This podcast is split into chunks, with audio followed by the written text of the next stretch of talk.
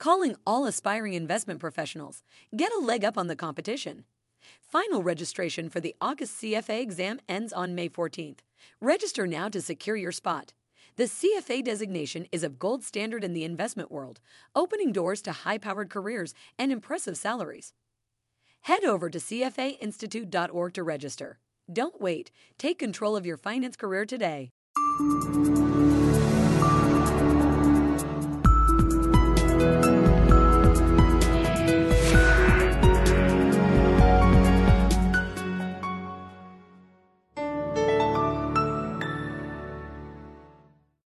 It has been six years since the start of the global financial crisis in 2008.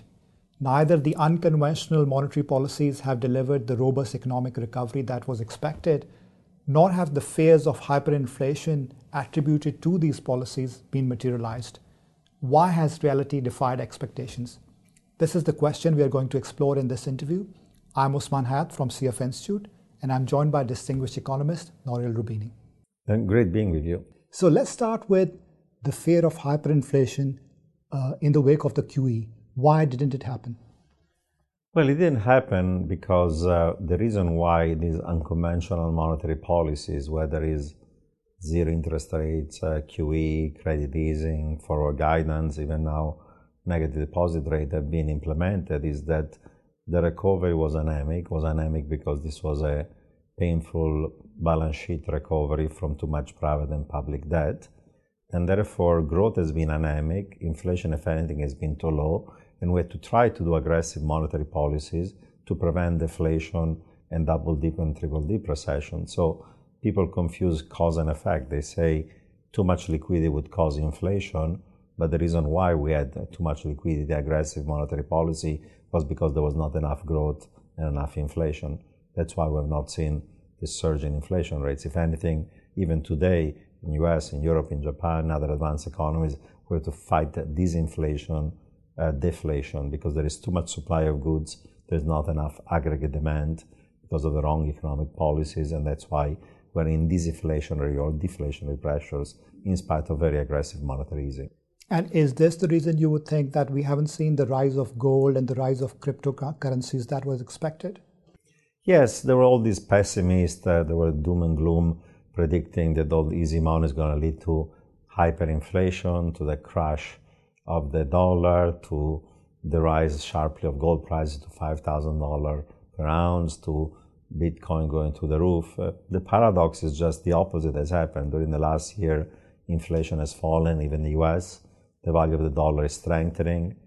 Gold prices have gone from 1900 per ounce to 1200 per ounce. And Bitcoin has been the worst performing currency last year falling in value by 60%. The problem is that all this money is not leading to inflation because you don't have the right fiscal policies. Growth is still anemic.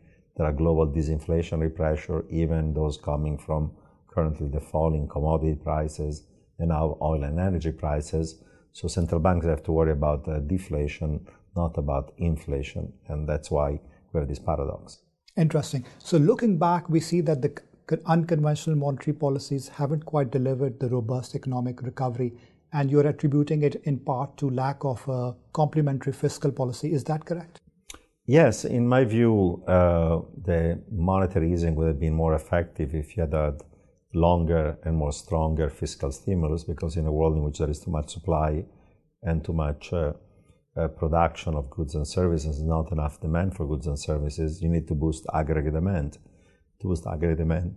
You need monetary easing, but after a while, Q1, Q2, Q3 becomes less effective, while a more effective policy would have been to directly boost demand by increasing government spending, especially productive government spending in infrastructures, because so many parts of the world, with the exception of China, there's a lack of infrastructure. By doing less uh, uh, taxes to increase disposable income, by doing more transfer payment to increase disposable income, so looser fiscal policy with looser monetary policy would have been effective, while in all advanced economies at different stages we've had excessive fiscal consolidation in the Eurozone because the market and the Troika imposed on the periphery, in the US because the political gridlock led to sequestration, in Japan because they made a policy mistake and they increased the consumption tax too soon. So I think we had the wrong policy mix.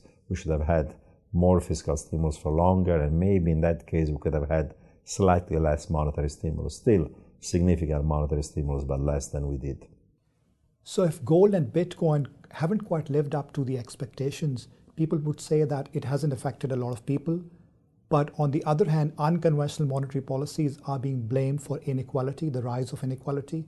What's your take on inequality and the unconventional monetary policies? Well, first of all, the main reasons why there's been a rise in inequality is not uh, unconventional monetary policy and asset inflation, but rather bigger forces a longer term. There's technological innovation that is uh, capital intensive and labor saving. There is trade and globalization that reduces the jobs and the wages of those who are unskilled or semi skilled, white collar and blue collar workers. There is the effect of winner take all superstar effect that people who are in the top of every profession get the benefits of a globalized uh, demand for their goods and so on. So there are many other factors. Now, asset reflation through unconventional monetary policy has increased the value of homes, the value of equities, and so on. That has disproportionately benefited the rich, uh, and that's uh, why part of the recent increase in inequality may be in part due also to unconventional monetary policy, but think of it, this unconventional monetary policy avoided a double dip or a triple dip recession. If a double dip recession had occurred, say, in the US, that recession would have hurt first and foremost the poor and the working class. So by avoiding through unconventional monetary policies this severe recession, we also have benefited the poor. And guess what? Right now, the US, we used to have a 10% unemployment, now it's five and a half and job creation now is 250,000 jobs per month. And who's benefited from that economic recovery?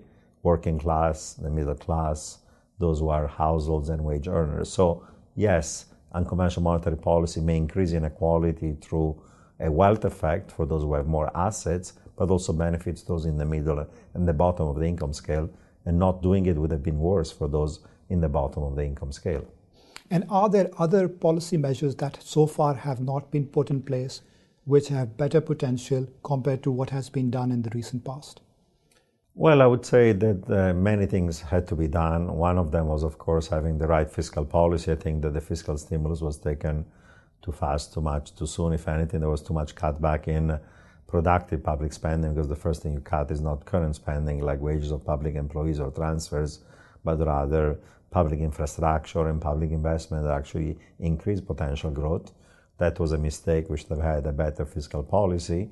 Of course, there was other mistakes. Uh, U.S. Uh, recapitalized the banks fast enough by doing the TARP program, while the eurozone waited five years until they did a sensible stress test and asset quality review, and only now they have decided to finally recapitalize the banks. But in the meanwhile, the banks were deleveraging by selling assets and contracting credit.